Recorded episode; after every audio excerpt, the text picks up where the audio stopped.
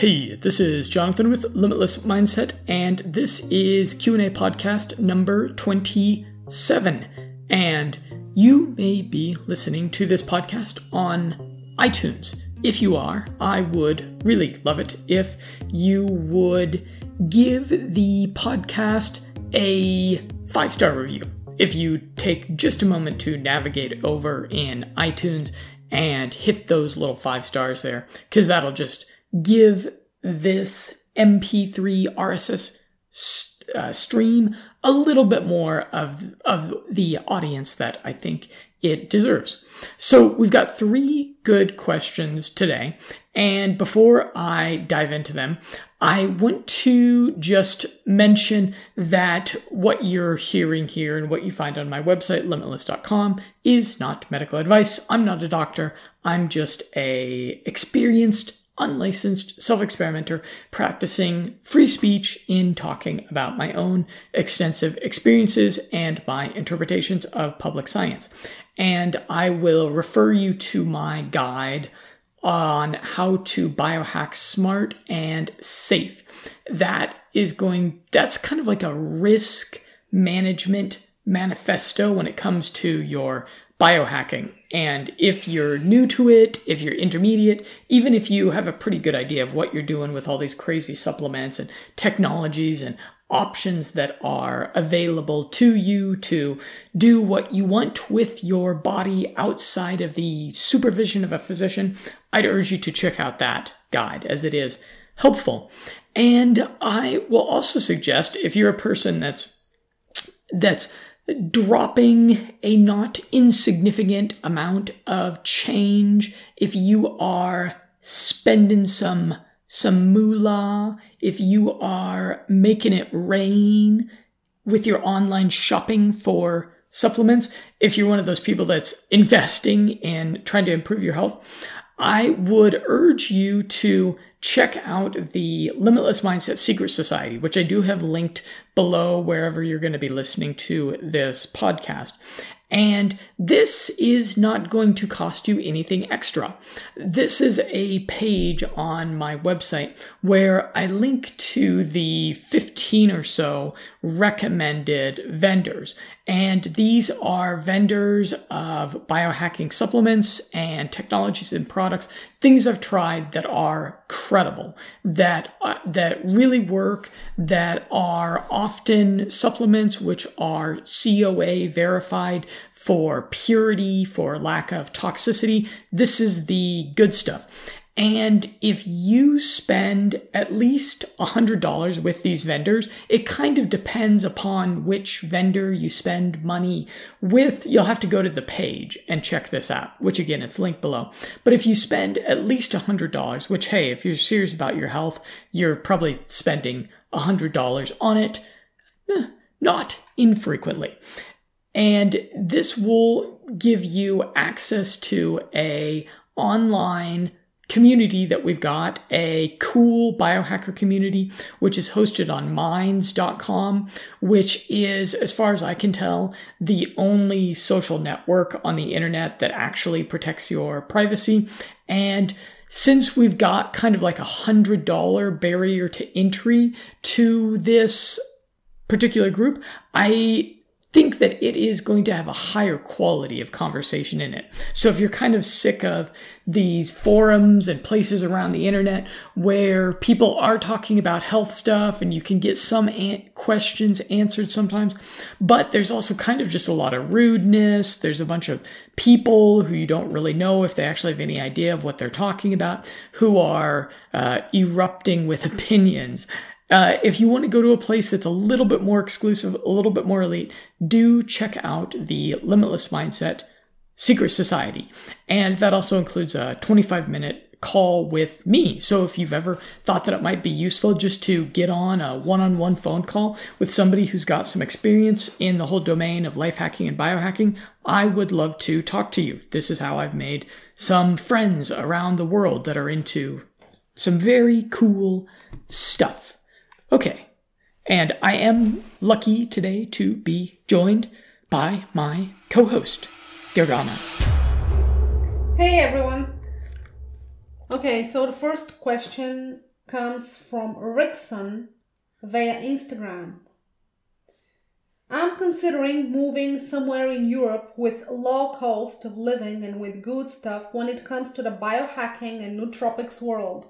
But I wonder how of a good place would Bulgaria be when it comes to access to biohacking stuff. Supplements, job. I'm a biohacker and I like to go to saunas, have red light therapy and such things. Well, I thought you would be the perfect person to answer this question with because you are a Bulgarian. And that's where we live here together. We are debatably the most famous biohackers in Bulgaria. so, well, first of all, I think that he sounds like an American, so I think that he won't have any problem with getting a job here, a very highly paid job. Mm-hmm. He said he was actually, I think, a he had European citizenship. So maybe he's a European guy who's also an American citizen. I'm actually not sure. Well, maybe. Well, if he speaks more than one language, he can get a really well paid job at a call center here. Mm-hmm.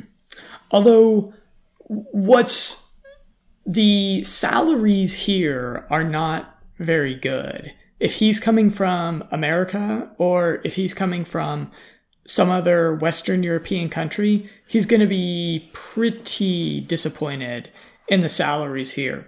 So I've had a lot of people ask me about Bulgaria because it's been my home for uh, over two years now.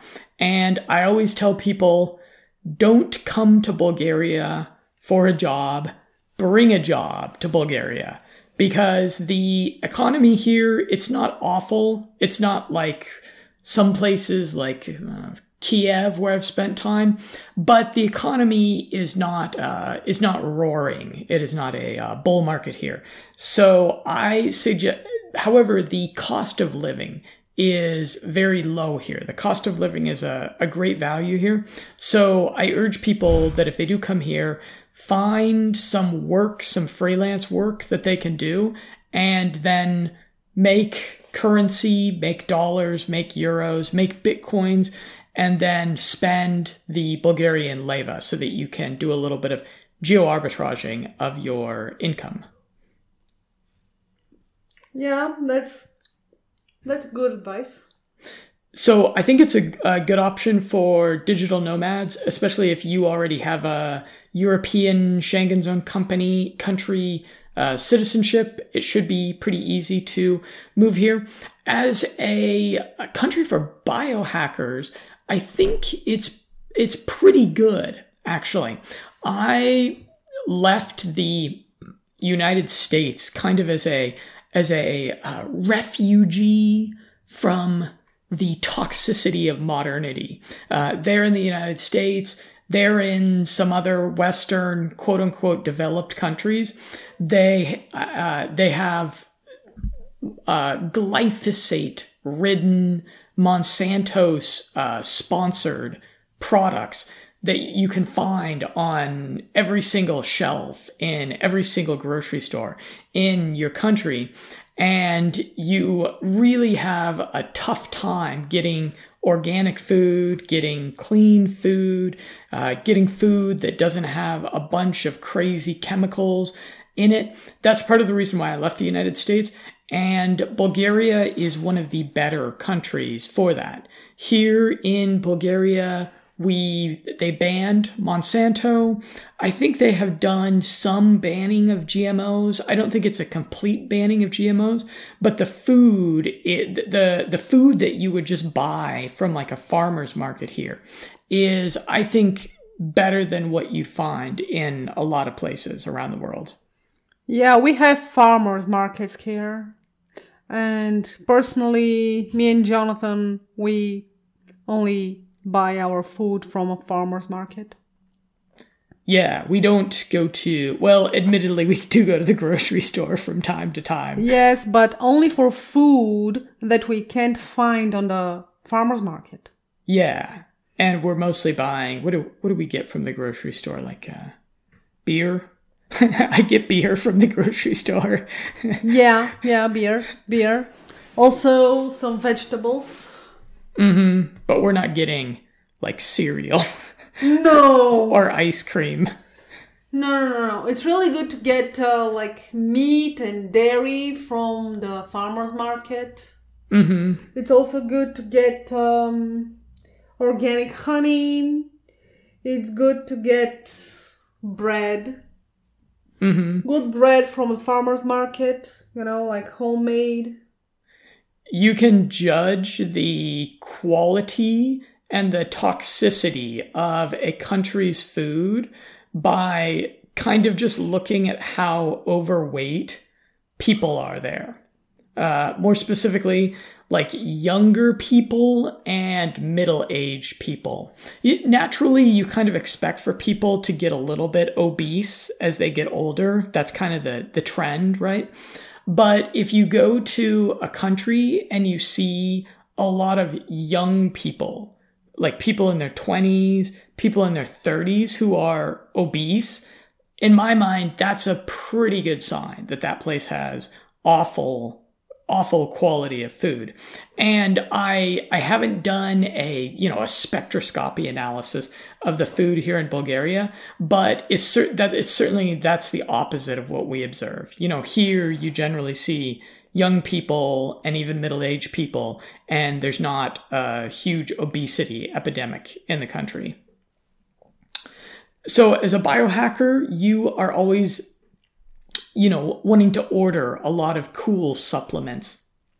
You know, that's one of the that's one of the main that's one of the uh, the cornerstones of a biohacker's existence is taking is your daily ritual of taking your supplements and ordering finding out a new supplement that you want to try and then ordering it and then it arriving at your doorstep and and every every month or every couple of weeks or every couple of days however often you can afford to try new things having that kid on Christmas morning feeling of opening up yet another supplement it's pretty exciting and here in Bulgaria well this can be a little bit tough we've had mixed experiences with the accessibility of supplements, wouldn't you say?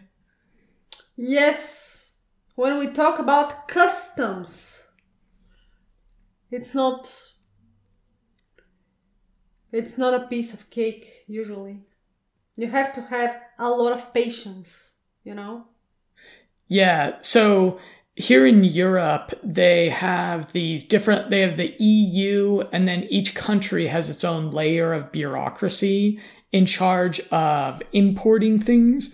And if you're importing something from the United States, which by the way, this is something you don't learn until you leave the United States if you're an American. In the United States, you are fortunate to be able to get the very best health supplements at the very the very very best quality at the very best price with boundless uh, selection with boundless opportunities it's really pretty extraordinary what just all the different types of molecules that you can order um, in America from the convenience of your living room on your laptop and then have it show up at, at your doorstep about uh, a week later.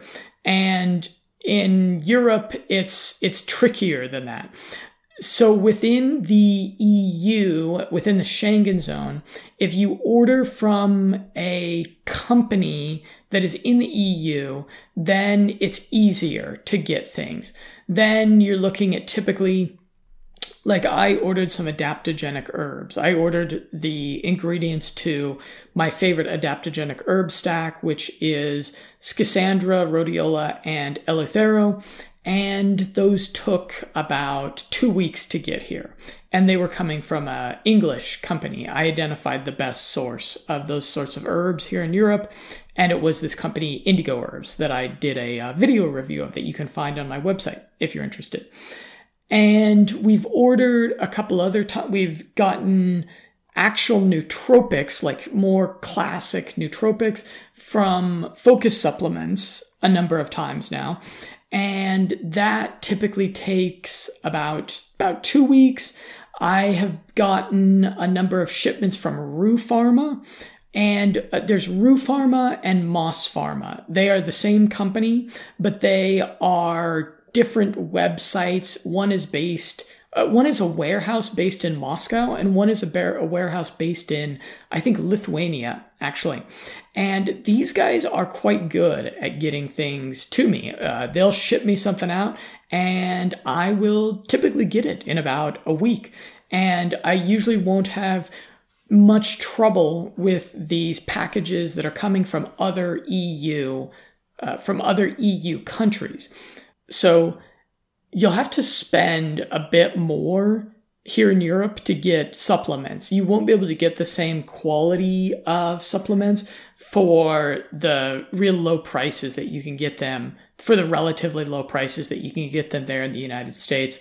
Like in the United States, you can order something like 500 grams of pharmaceutical grade piracetam that's powdered, and I think it is $39 and that is a lot of piracetam. Uh, that amount of piracetam will last you a long time. It's excellent piracetam, one of the best smart drugs, and it's only $39. That may last you in between, I'm going to say in between two to six months, depending upon your intake. And here in Europe, that sort of value is just not really available. You'd be paying quite a bit more. So you kind of have to plan on spending more money uh, ordering from the European vendors because if you're ordering from US companies, your costs and the inconvenience just get tremendously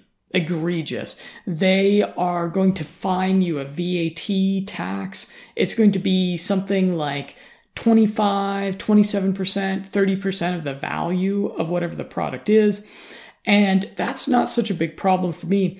But what really is offensive is just how hard it is to get the people in the imports offices to actually do their jobs and process the paperwork that they demand Answer the from phone. you. Yes. It's really hard to get them to answer the phone in the first place, and they only seem to work on Mondays. yeah, every other day of the week that we call, they just refuse to talk to us. Yes, nobody answers the phone. So, yeah, that's the deal. There is here in Bulgaria, there's a company called Zoya.bg, which sells pretty good organic stuff at actually pretty reasonable prices.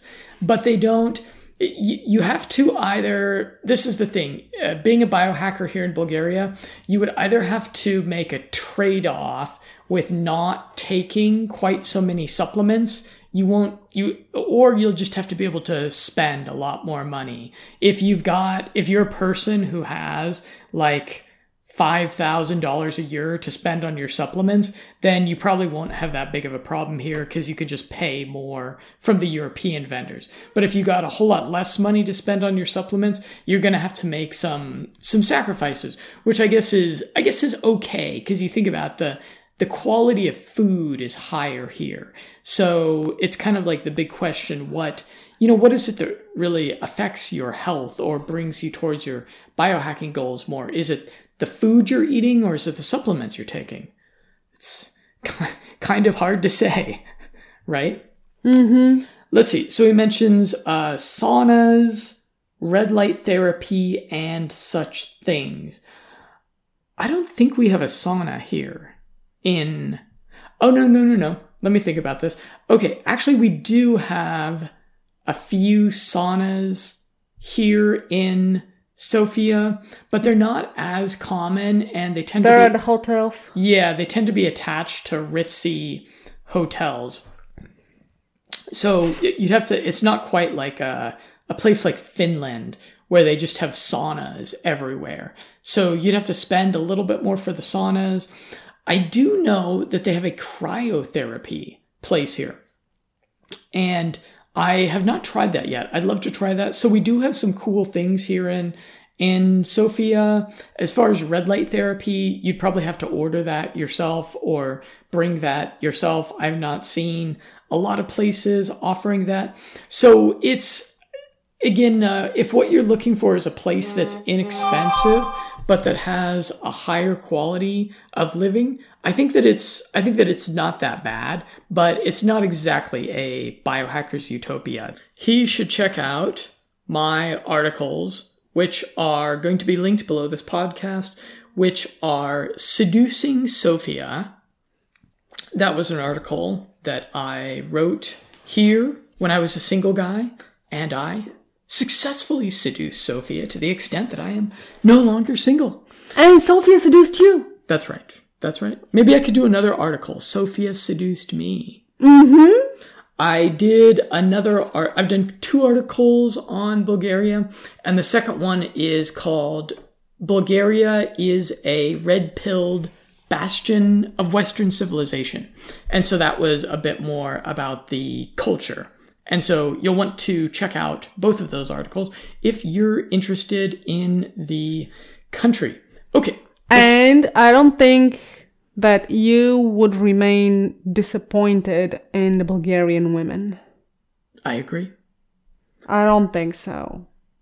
We know other American guys who come here for the girls and they're really, really happy with our choice. And they think that we are beskrajna krasota, which means infinite beauty. Infinite beauty. Mm-hmm.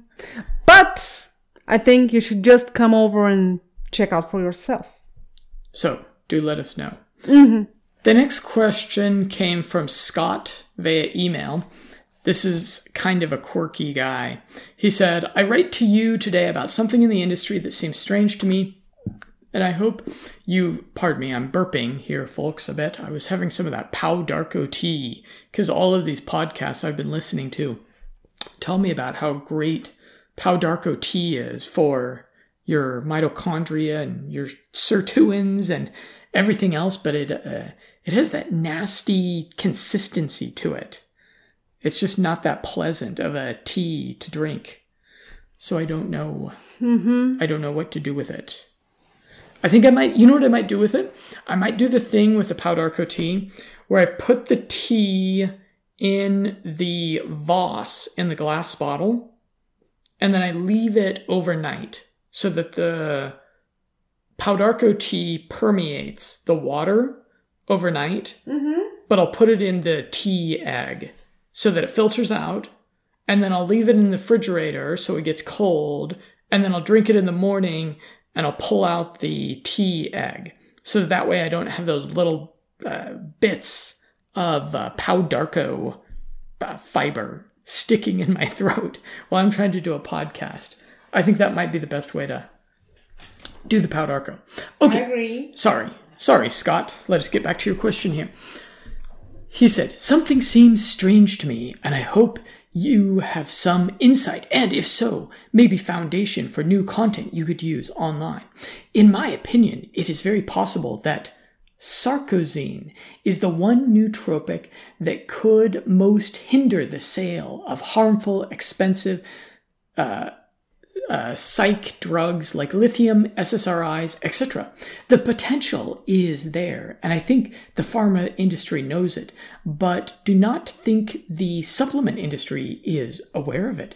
Maybe because when used alone, there is not much benefit.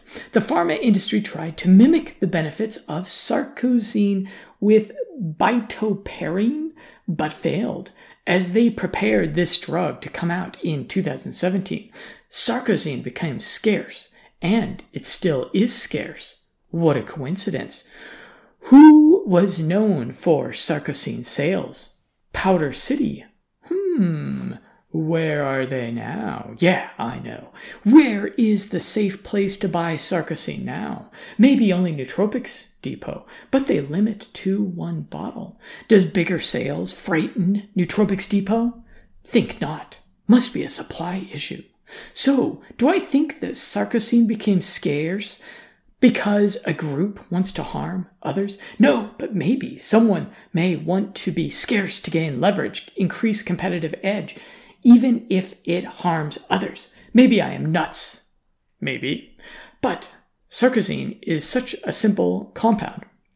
Why else would it be scarce? Conspiracy? Not sure, but I find this strange. Do you have any opinion or insight on this? So, this guy is pointing to this nootropic that I didn't have much experience with or acquaintance with up until now. It's called sarcosine. I do link to it in the article for this. And sarcosine, I was a little bit surprised to see it does have 18 human clinical trials, and that's a decent amount of clinical research to have been done on a supplement. Most of the clinical research was in the domain of treating schizophrenia. Uh, apparently, it's pretty helpful for schizophrenics. I didn't, perusing the studies on it, I didn't see a whole lot of studies that would lead me to believe that it would be like a classic nootropic that would help with uh, cognition or help with motivation or memory. So I would suggest to Scott if you think it's if you think it's great stuff, why don't you put together an article about it, synopsizing the research, and then send that to me. And if it's a good article, then I can publish it on my website, and maybe we can get the word out on it a bit more. the The funny thing here is that this guy is uh, imagining a conspiracy surrounding sarcosine by big pharma. And I would say that's probably not the case. Typically, and conspiracy is a subject that's always fascinated me. Typically, when there's a conspiracy, what you'll see is some industry, far, some industry uh, sponsorship of negative propaganda. You'll see some studies that are being done that are saying that it's a bad drug, that are saying bad things about it. and then if you go and check the funding on those studies, you'll see that big pharma or the, you'll see that the competition has funded those studies. That's kind of like the classical case of conspiracy that occurs in the the pharma pharmacological you know area of commerce. I didn't see that with sarcosine i just saw all of the pubmed studies on it being pretty optimistic about it actually for example, if you want to see an example of this, go and look at uh, Kratom on PubMed, and you'll see a bunch of studies saying bad things about Kratom. And Kratom is uh, far from uh, blameless. Kratom is pretty problematic, actually.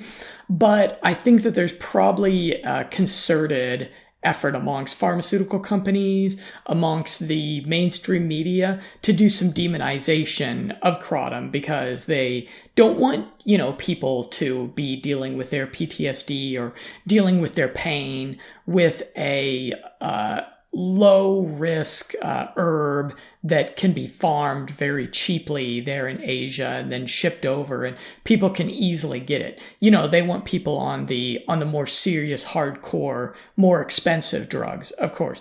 And so I don't see that in the case of uh, sarcosine.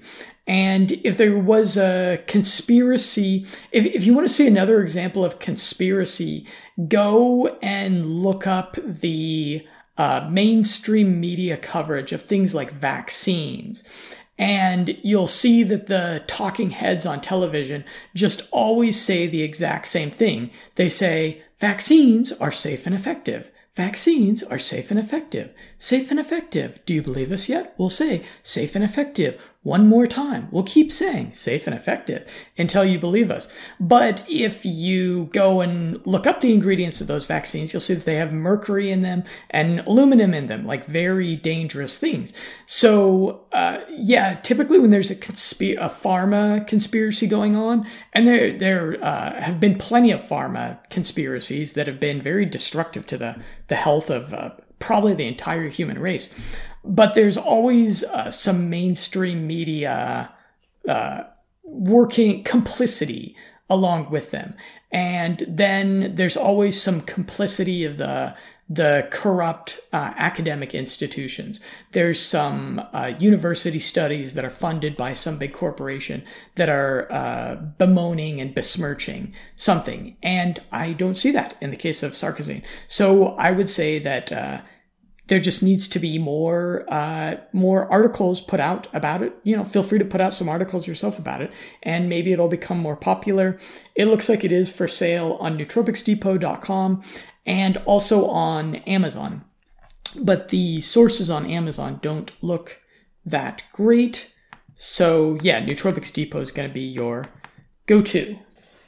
Thanks for your instruction. The only problem is that breath retention or kumbhaka is an extremely dangerous practice.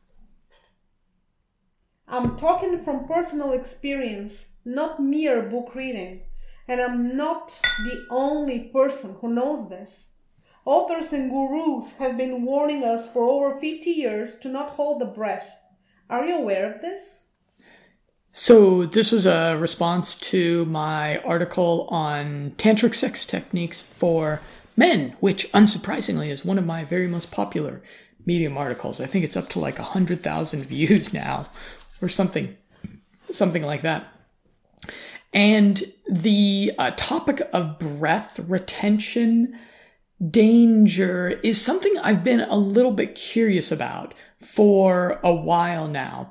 However, there's two very good books on the topic. There's The Tao of Longevity and then The Multi-Orgasmic Man. And in both of these books they describe the the tantric breathing techniques where you do what's called a breath retention. And this is a little bit different than when you're holding your breath because you're going to try to swim underneath the water or something. This is where you breathe into your lungs and then you just hold the breath in your lungs very briefly for anywhere between one to five seconds. You, you don't do it a whole lot longer than that. And what that's supposed to do is that's supposed to have a effect on uh, mitochon- mitochondrial respiration. That was the in the Tao of Longevity. They make the case that when you do a meditative breathing techniques technique and you breathe in and then you hold the breath in your lungs for just you consciously wait just a moment uh, before beginning your exhalation of the breath. And then once the breath is exhaled all the way, when your lungs are empty, then you, for a moment, just hold your lungs empty. And that this prompts mitochondrial respiration. And as proof for this, if you do this, uh, for anywhere from like 10 to 15 minutes, you'll find that your body starts to kind of heat up. You'll feel some some heat rising in your body. It's kind of cool. It's worth it's worth practice. It's worth trying. I don't do it. I don't do it a lot, but I think that's that's how it might work. And in both of these books, they do mention that there's a little bit of danger if you are holding, if you're doing breath retentions that are very long. They say that there's people that are advanced Taoists and they will do a breath retention of like six, seven, eight seconds. So they'll breathe, so they'll breathe in, fill their lungs up, and then hold it. Count one, two, three, four, five, six, seven. Then Exhale all the way till your lungs are empty and count one, two, three, four, five, six, seven. And I would totally believe that you can get into trouble if you are really new to meditative breathing and you're doing a seven minute breath hold on inhalation and exhalation. In both of those books, they say specifically that when you're learning your tantric breathing technique, when you're learning your four stage breathing techniques, to do like one second breath holds. And that's typically what I do. When I'm doing my meditation and I'm doing my breath retention holding, I'll typically do like a one or two second And I didn't even know that phrase, Cam Kumbhaka? Kumbhaka? So I've never I've never heard of anyone like dying from this. And I've spent a lot of time around the internet looking at what people are saying about tantric breathing and that sort of thing. And I've just never heard that of anyone dying from it.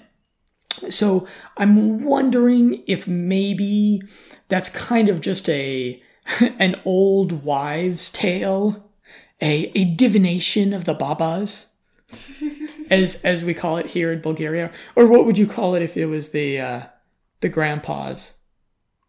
The grandpas? A divination of the grandpas. No, we call it Babini Devetini. That's such a cute phrase. I think. I yeah. I think that might be a, a little bit of just kind of a uh, of a of a myth surrounding the the the practice of some of this tantric breathing and I'm not really worried about it, but I would say if you're new to it or if you're worried about it, then just keep your breath retentions under two seconds. And I think you'll be just fine. I've been doing it for years and years now, and I've never noticed anything not awesome as a result. So if you do have experience with that, yeah, leave me uh, a comment on my website or on medium.com letting us know your experience because I've actually never met anyone that had a, a bad time with the tantric stuff that I talk about. Everyone seems to have a great time with it. And you practice it. That's right. You practice tantric stuff. That's right. Very often. So. I'm Jonathan with Limitless Mindset. And I'm his wife. Gergana. It just sounds better from your from your mouth. Oh yes. Mm-hmm. Yes, yes, yes. And we look forward to a continued conversation with you.